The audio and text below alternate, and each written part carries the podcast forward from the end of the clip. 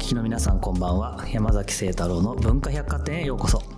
パーソナリティを務める清太郎デザイン代表アートディレクターの山崎清太郎です。新年2回目ということで、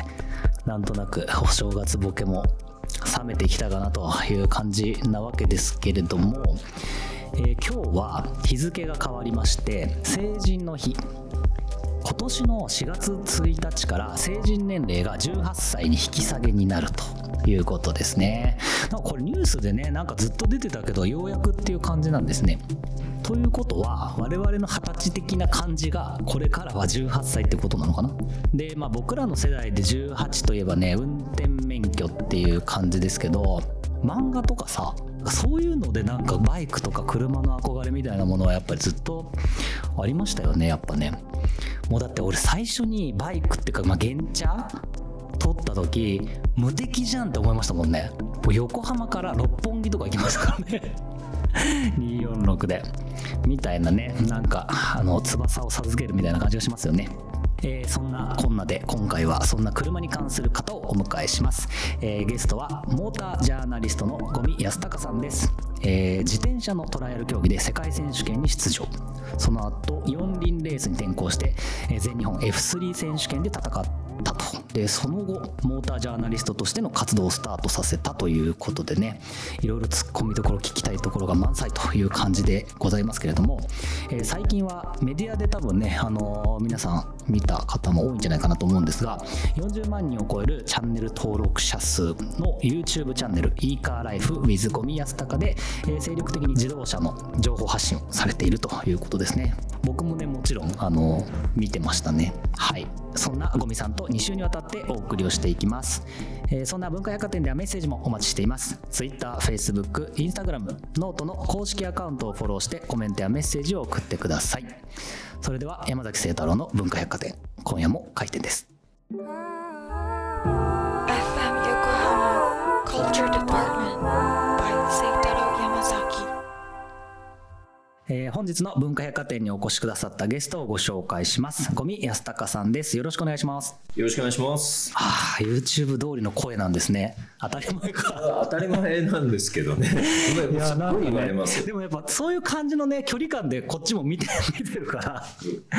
僕は初めましてな感じあんましないんですけど。本当ですか。はい、初めましてといやでもみんなからそんな感じですよ。いやでもそうですよね。そんな五味さんにいろいろね、お話を伺っていきたいんですけれども、もともとはこう自転車だったんですかね。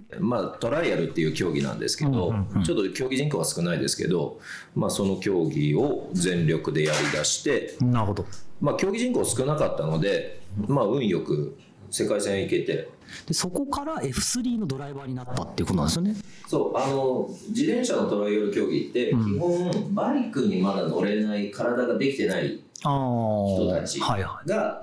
基本競技としてやって、で体が出来上がってきたらバイク行くんですよ。僕バイクにそのまんま通常の形で行ったら、バイクと自転車全く違うじゃないですか。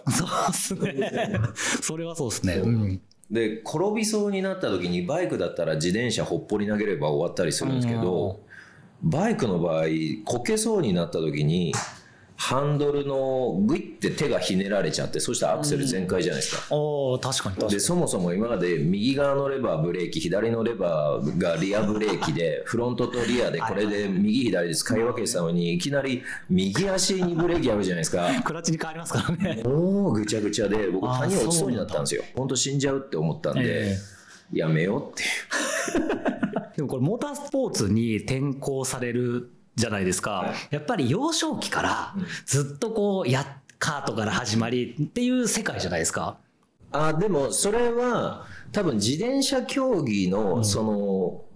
競技っていうアスリート的な発想とか、人と競うとかの発想でいうと、マインドはできてて、気合根性でやるタイプじゃなかったんで、自転車も、なるほどね。だからレースも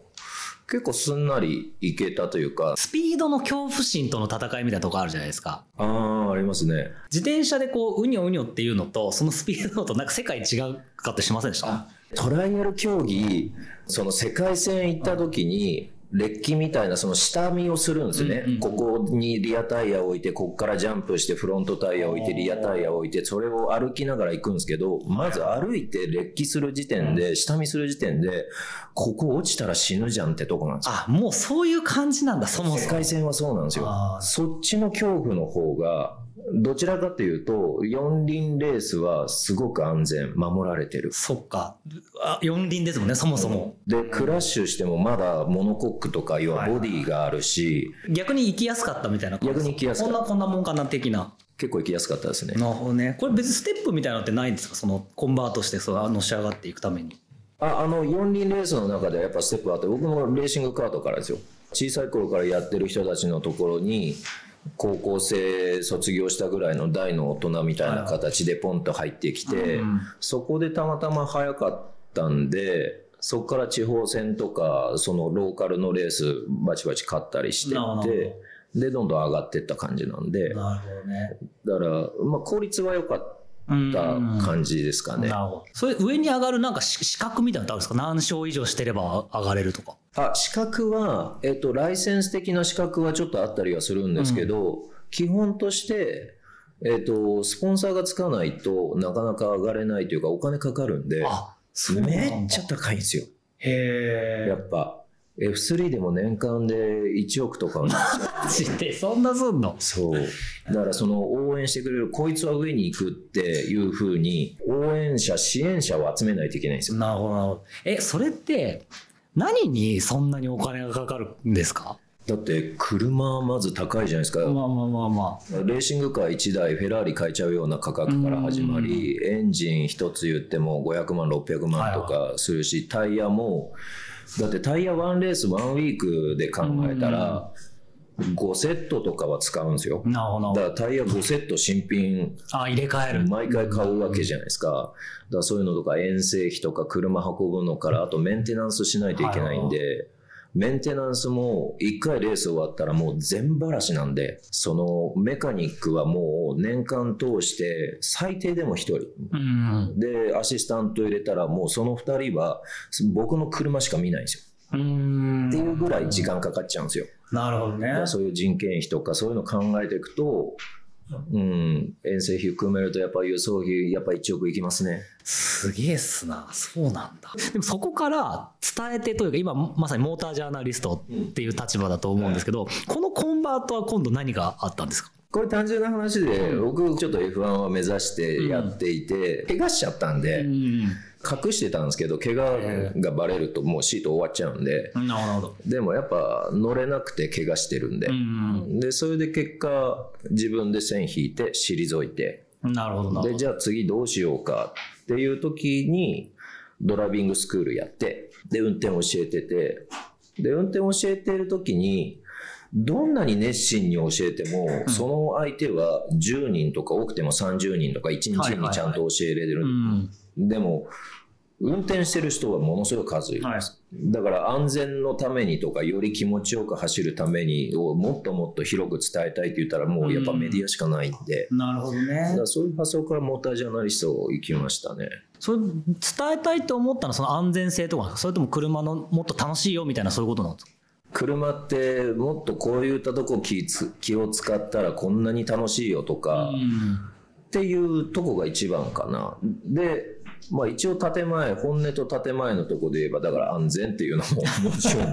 まあそれは結果ついてくるんで、どちらにせよ車に運転意識高くなると自然とついてくるんで、だから何にせよ運転って楽しいなっていう、ドライブ行きたいなって思う人が増えるといいなって思って、なるほどね、その人を一人でも増やしていったら面白いなっていう。だからメディアしかないなっていう。なるほどな。それ始めたばっかの頃って、まあ、当然 YouTube じゃなかったと思うんですけど、どういう感じだったんですか？その時いろんな仕事やってたんですよね。もう車関連で運転も教えてたし、ちょっと開発関わってたりもしたし、そういった中でたまたまカートップという自動車専門誌がコンビニにいつも置いてあるような、元副編集長の方ちょっと知り合いになって、でその方に現役の編集長紹介してもらって、でそこからちょっとコネクションができて、で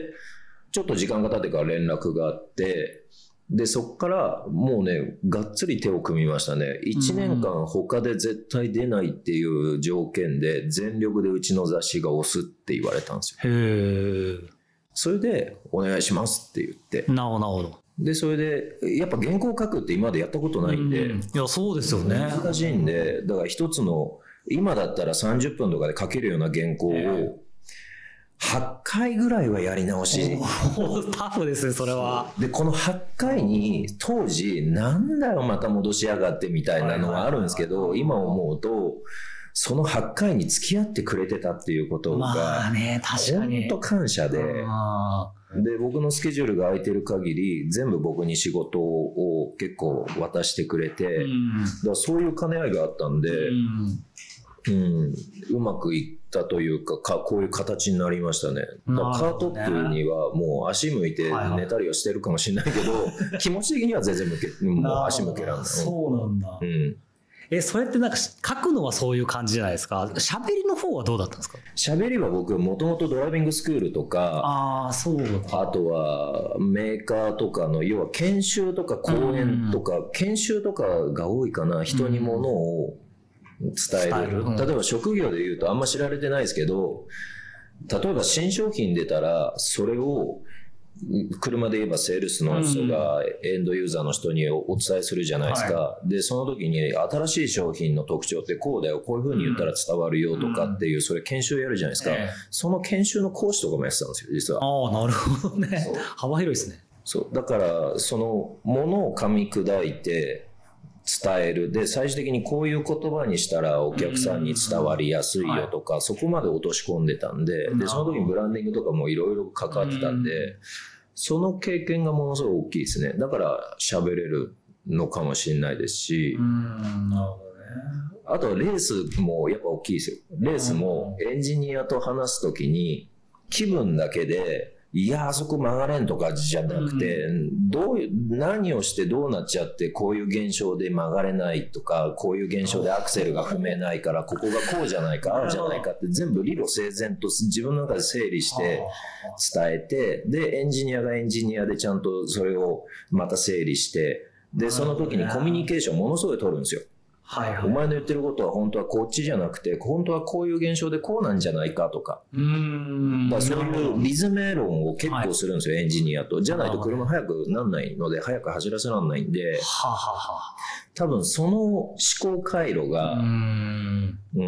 なるほどね。なんかいろんな要素がもう今に完全につながってきてますね。そうなんですよ。だから全ての経験感謝みたいな。なるほどね、はい、モータージャーナリストじゃないですか、はい、ファッションとかアパレルとかなんかライターさんみたいなのいっぱいいますけど、モータージャーナリストとしてなんかこう大事にしていることというか、ジャーナリストとして何をこう、暴こうっていうとあれですけど、なんか大事にしてる筋みたいなのってあります？自分の中でこうなってほしいなっていう自動車文化、自動車の社会はやっぱいつも持ってますね。僕はそれはすごい強く持ってる方かもしれないですね。だからそれは今で言えば EV の世界とか、将来だからEV が本当に来た方がいいなら EV 全力で押しますし、自分の判断でいろいろと複合的に考えて、いや EV じゃなくて今はまだこっちだって思ったらそれを全力でいきますし、だからそういう世の中の風潮流れを本当に何て言うんでしょうね、ちょっと口を出すじゃないですけど、だそういう意識は持ってますね。だから YouTube で基本的に普段やってるのは自動車レポーターの仕事ですね。だからレポート仕事なんで、あれって。なるほど。でもそれとは別で、今こういう世の中でこういう風に車の現状になってて、車作りってこういう背景があって、こういったところも苦しんでて、で日本の国の環境を考えるとこうだからこうなんじゃないのっていうのを示していくっていうところに唯一ジャーナリズムってあんのかなって思っていて、車産業の大局観みたいなところですよね。それはまさにだから最近で言うと、レポート業はもう僕はレースとかで体のセンサーとか相当鋭い方だと思ってるんで、もう自然と言葉が出てくるもんただしゃべってるだけなんですけど、日々の勉強時間は全部もう世の中のことばっかですね。車ではなくて、車じゃないとこばっか勉強してますね。そうか、だから車の方とその世の中をどうやってこうつないでいくかっていうことですね。あでそれをつないでって最終的には車に落とし込むんですけど、でその一番の目的はそれの車を使ってる人たちがより幸せになる、要は笑顔が増えればいいだけなんで、一人でも多くの人が車持って幸せ、まあ、笑顔が増えればいいと思ってるんで、そのために活動っていう。なるほど、ありがとうございます、はい、それでは、ここで1曲いきたいと思います。五味さん、曲紹介お願いします。はい、じゃあ僕が紹介する曲はワンオクロックの、The Beginning になります。まあ、僕がテンション上げたい時とかに結構車の中でもう昔から本当聴いてるんですね。ちょっと落ち込んだ時とかもなんか元気が出るような、まあ、リズム感とかメロディーもいいですし、まあ、歌詞も好きですし、なのでこの曲どうぞ。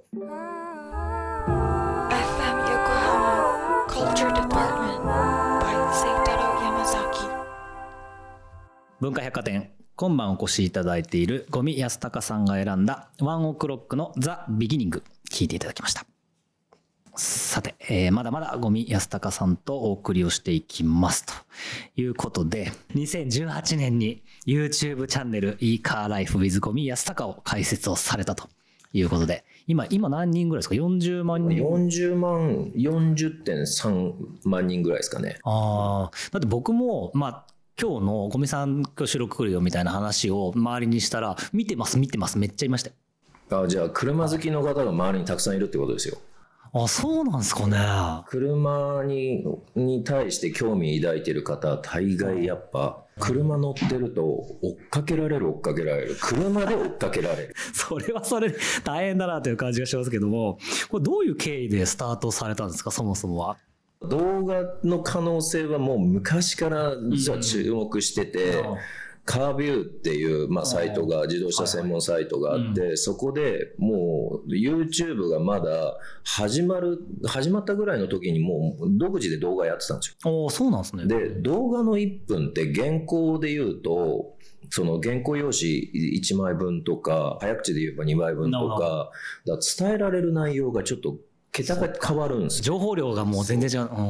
で、僕もともと結構情報入れたいたちだったので、動画の方がやっぱいいよっていうのは言っていて、でも当時の携帯で見た時に YouTube なんてカクカク王子じゃないですか。もうだからどうもなんないんで、時期が熟するの待ってたんですよ、ずっと。で、やっと 4G になって動画がカクつかなくなってスタートしようかなっていうのと同時に、たまたまミシュランで僕タイに行ったんですね、ミシュランに呼ばれて、でその呼ばれた資格は世界中のインスタグラマーとか、SNS の発信力ある人たちを集めようと、で集めた時に、僕は日本でブログとかやってて、まだそれだけでも、あと Facebook とかでもある程度その自動車の中で言えば人数を集めてた方で、まあそれでも呼ばれたんですけど、世界中のそのインフルエンサーの人たちが集まった中から言っちゃえば、もうカスみたいなもんなんですよ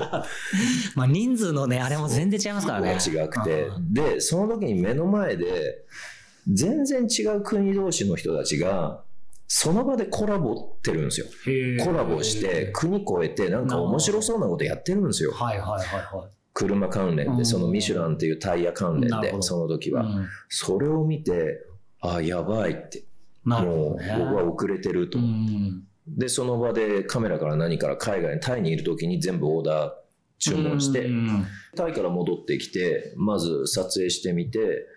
で編集もまずできないんで仲間集めて、でやってみたら、で映像を見ると自分の思ってるような映像にはなんなくて、だからそのどのぐらいの早口にした方がいいのか、もうちょっとスローな方がいいのかとか、こういう時にこうしようとか、このアングルだとか、もう全部そのあたりは半年ぐらいかけましたかね、テスト。なるほどね、型ができるまでっていうことですかね。できるまで。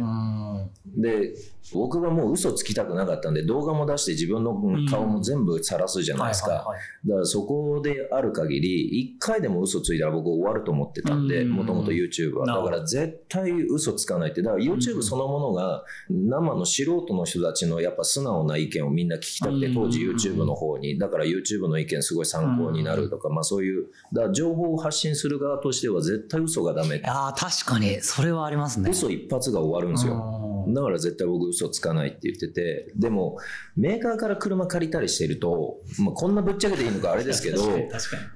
っとこれどうしても言いづらいことあるんですよ。そうですよね。でもそれを言いづらいで言わなかったら YouTube で信頼得れないんですよ。なるほどなるほど。だからそれでも言おうって思う。でそのためには YouTube まだそんなメーカーの方々もそこまで見てなかったんで、